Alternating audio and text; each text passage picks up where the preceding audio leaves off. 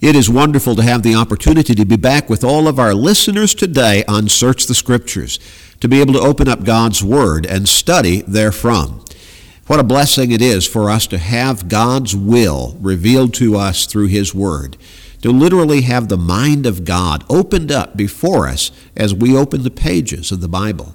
It truly is that way, because the Apostle Paul tells us in 2 Timothy chapter 3 and verse 16 that the Scripture is God-breathed, the very words of God, and how blessed we are to have those words for our instruction and learning and guidance today.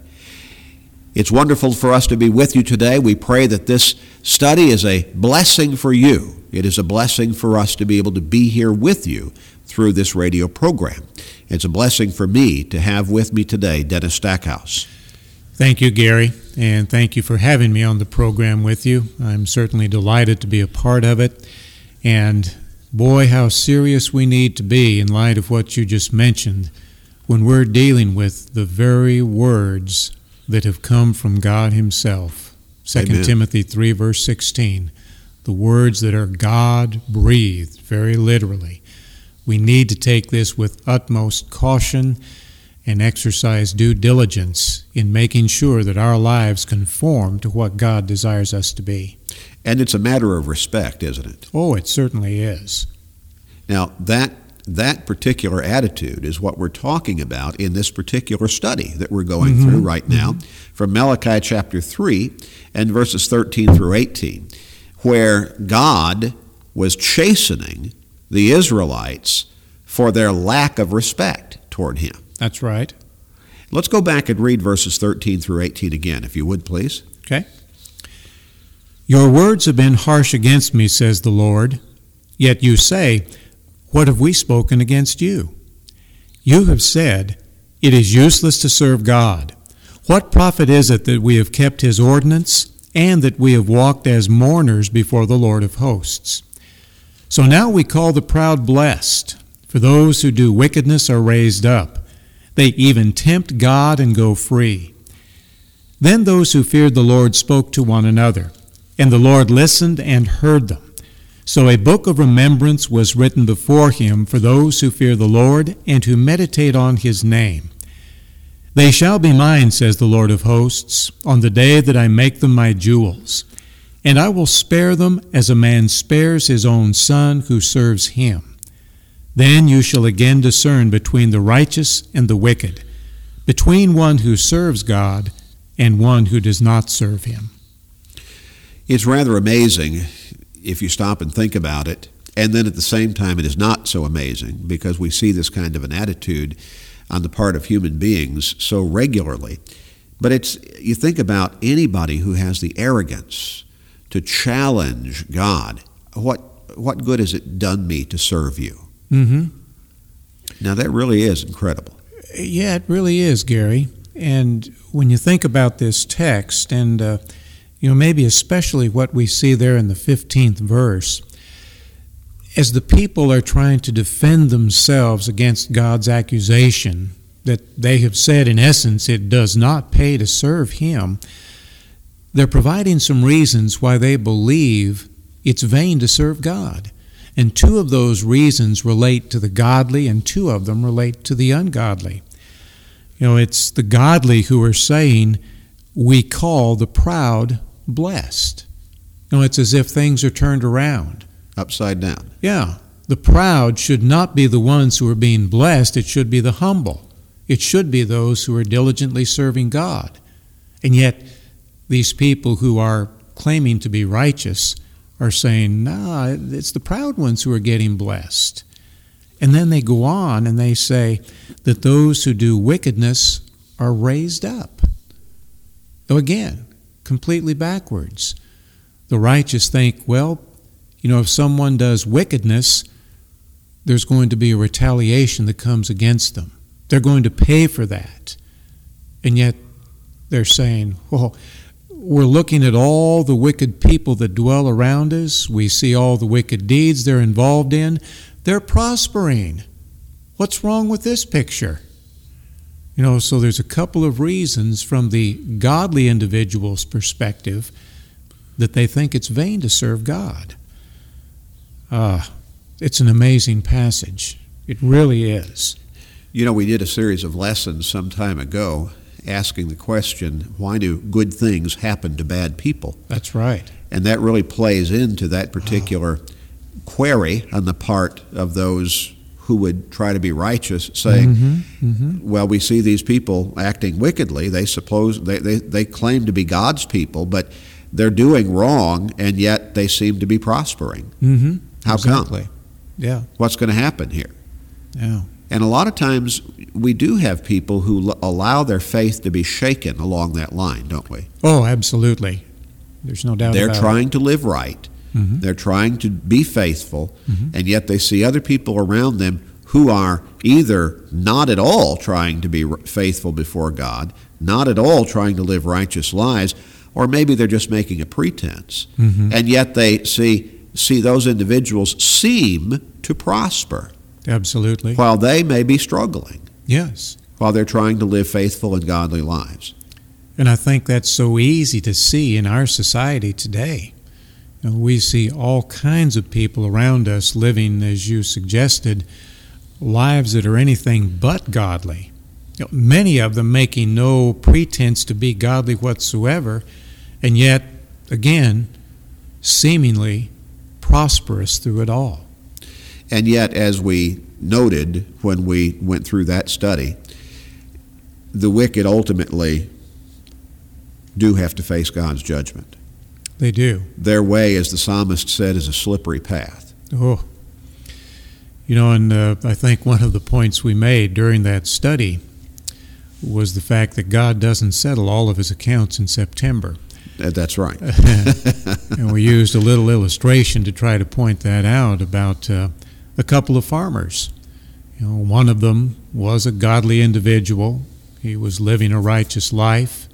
He was always trying to do those things which were pleasing in God's sight. His crops were getting to the point where they were nearly ready to harvest, and you know, maybe a hailstorm comes through and destroys them, or a wind comes through and knocks it all down. No harvest. And yet, right next to him is a man who, by all intents and purposes, is an evil individual. Does not make any pretense at godliness, doesn't want to have anything to do with God, and yet his crops produce an abundant harvest. Well, someone asked that righteous individual, doesn't that upset you that here you're trying to live this righteous life before God, your neighbor isn't, your crops were destroyed, he had an abundant harvest? And, of course, the farmer replied, well, you know, God doesn't settle all of his accounts in September. That's exactly right. We need to keep that in mind. We really do.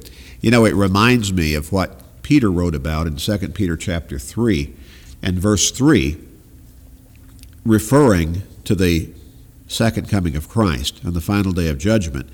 And he says that scoffers will come in the last days, walking according to their own lusts, and saying, where is the promise of his coming? For since the fathers fell asleep, all things continue as they were from the beginning. In other words, the sun keeps coming up, the sun keeps going down. Every day, it's that way, 24 hours, everything's going on just the way it always has. What is this stuff about the Lord coming again?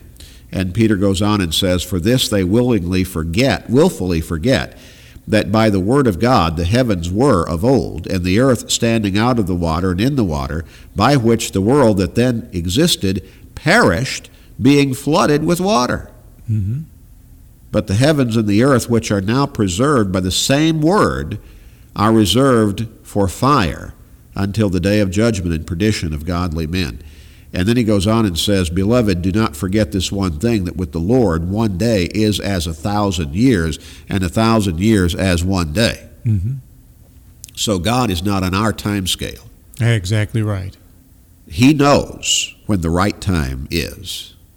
And as you say, he will settle all accounts at the right time.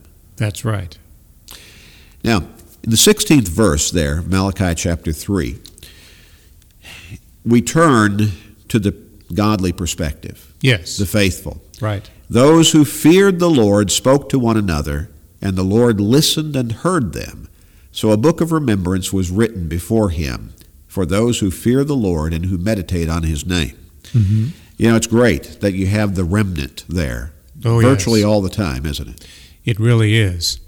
And, you know, Gary, as we get into this particular part of our study on this text from Malachi, we're finding some of the reasons why it does pay to serve God.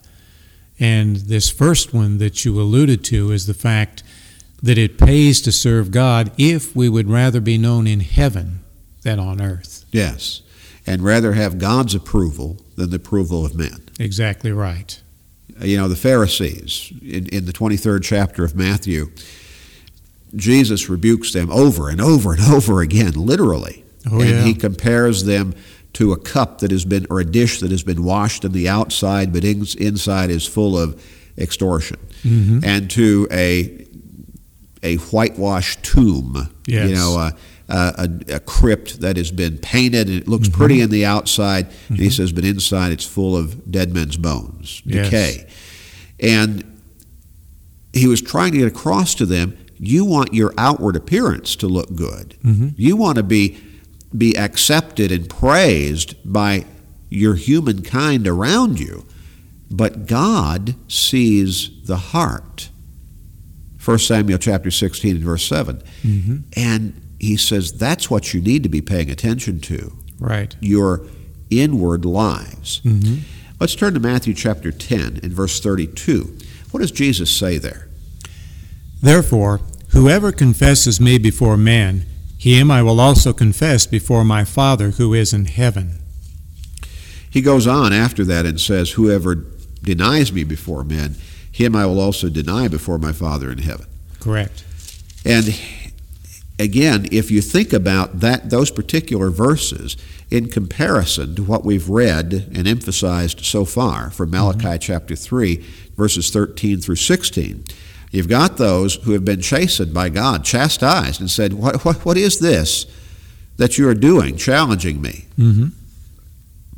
And then you've got the others who are saying, Lord, wait a minute, that wasn't us. Mm-hmm.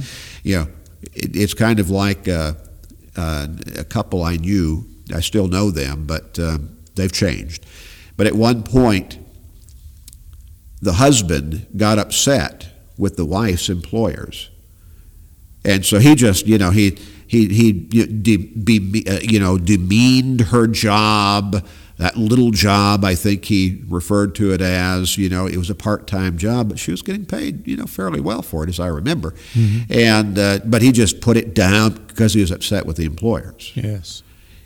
But now she spoke to the employers and said, "Wait a minute, he's not speaking for me." Mm-hmm. And I think that's what we're seeing in verse 16 of Malachi chapter 3 there. You had some, God was chastening, chastising, saying, what is this? Mm-hmm. You're challenging me? Mm-hmm. And then verse 16, some of them, they got it. They understood. Oh, yes. They were staying faithful to God. Yes, and I think that's borne out in that first phrase there, Gary, in verse 16, then those who feared the Lord. Yes. Held him in proper at reverence and respect and awe. And that's what we need to do. Sometimes, just as you used in that excellent illustration with the two farmers, sometimes we just don't see it all. Mm-hmm. Things can happen and we may not understand. Yes. These scoffers in Peter's day, mm-hmm. Hey, sun's still coming up, sun's still going down every day. What is this, you know, teaching about the Lord coming back? Mm-hmm. When? Yes. And, you know, I hope that through the course of this lesson, Gary, we can offer some encouragement in this regard to those who are trying to live faithfully before God. Yes. That there is hope, there is a reason to remain faithful, that indeed it is better to be known in heaven than on earth. And what we read there in Matthew 10, verse 32, you know, I find it really hard to explain how wonderful it would be to have Jesus himself confessing us before the Heavenly Father. Oh, my. Right there, before God's throne, confessing us as someone that God should make a part of His own family. And we may not always wonder, while the days are going by and the clock is ticking along, we may not always understand why certain things are happening the way they're happening. Mm-hmm. But if we can keep in our minds that awesome promise that I may not understand everything, all of the particulars that are happening right now, but the Lord's going to confess my name in heaven. Mm-hmm. That's what I'm looking forward to. Oh, what a wonderful thought that is. Yes, and that's going to make whatever happens to me here worthwhile. Yes, absolutely. In 1 Timothy chapter 2 and verse 5, what do we read there, Dennis? For there is one God and one mediator between God and men, the man Christ Jesus. He is our mediator, our go-between, mm-hmm. our Savior. John speaks of him as kind of our advocate. almost like an attorney. Yes. You know, it has a legal connotation to it, pleading mm-hmm. our case mm-hmm. before God's throne. And I think that's probably even a little bit stronger than understanding Jesus as being our mediator. As the advocate, or as that legal representative, so to speak, it's as if he's actively involved in taking our case before God himself and Absolutely. Saying, now, Father, this is an individual worthy of the heavenly home that you're preparing. Absolutely. And that parallels basically in essence to what we read earlier in Matthew chapter 10, mm-hmm. verses 32 and 33. Right. Now, in Malachi chapter 3 and verse 16 again, it talks about this book of remembrance. Yes.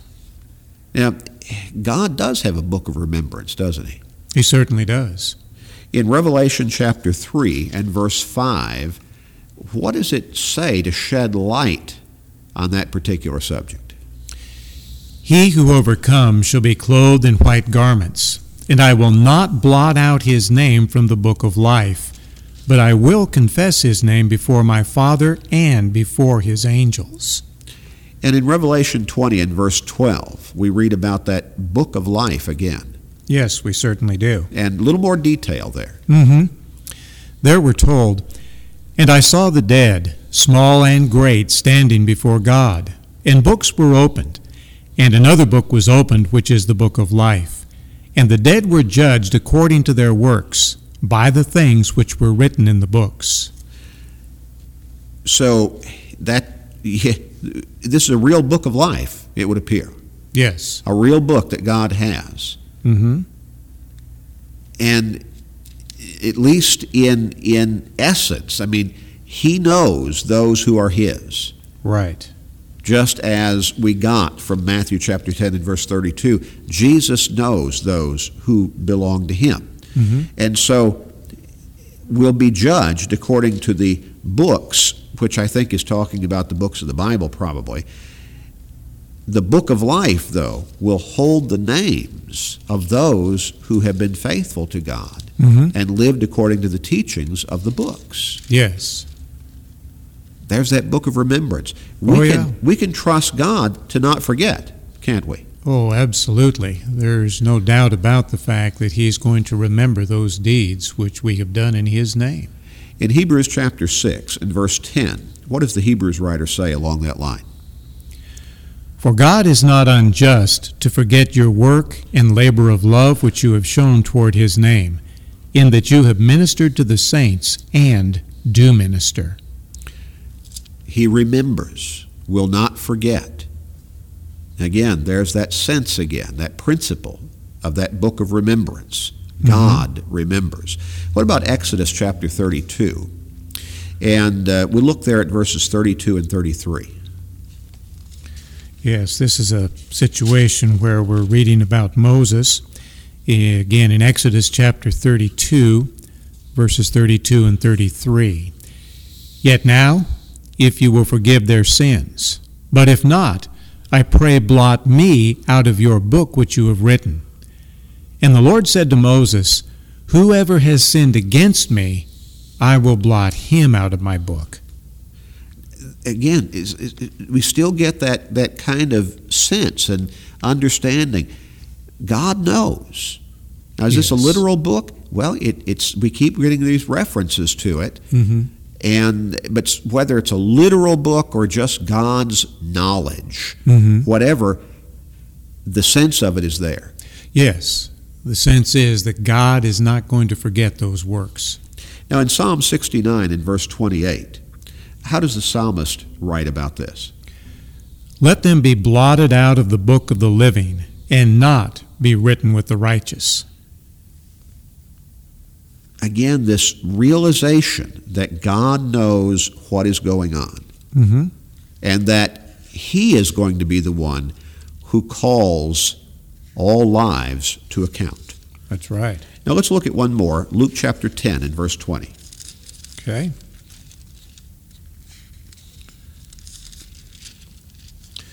Luke 10, verse 20. Nevertheless, do not rejoice in this, that the spirits are subject to you, but rather rejoice because your names are written in heaven. Boy, what a great thought. Your names are written in heaven. Yes, this was the occasion when Jesus had sent his apostles out on what we call the limited commission to the house of Israel. And they came back evidently pretty excited about the fact that the demons had been subject to them.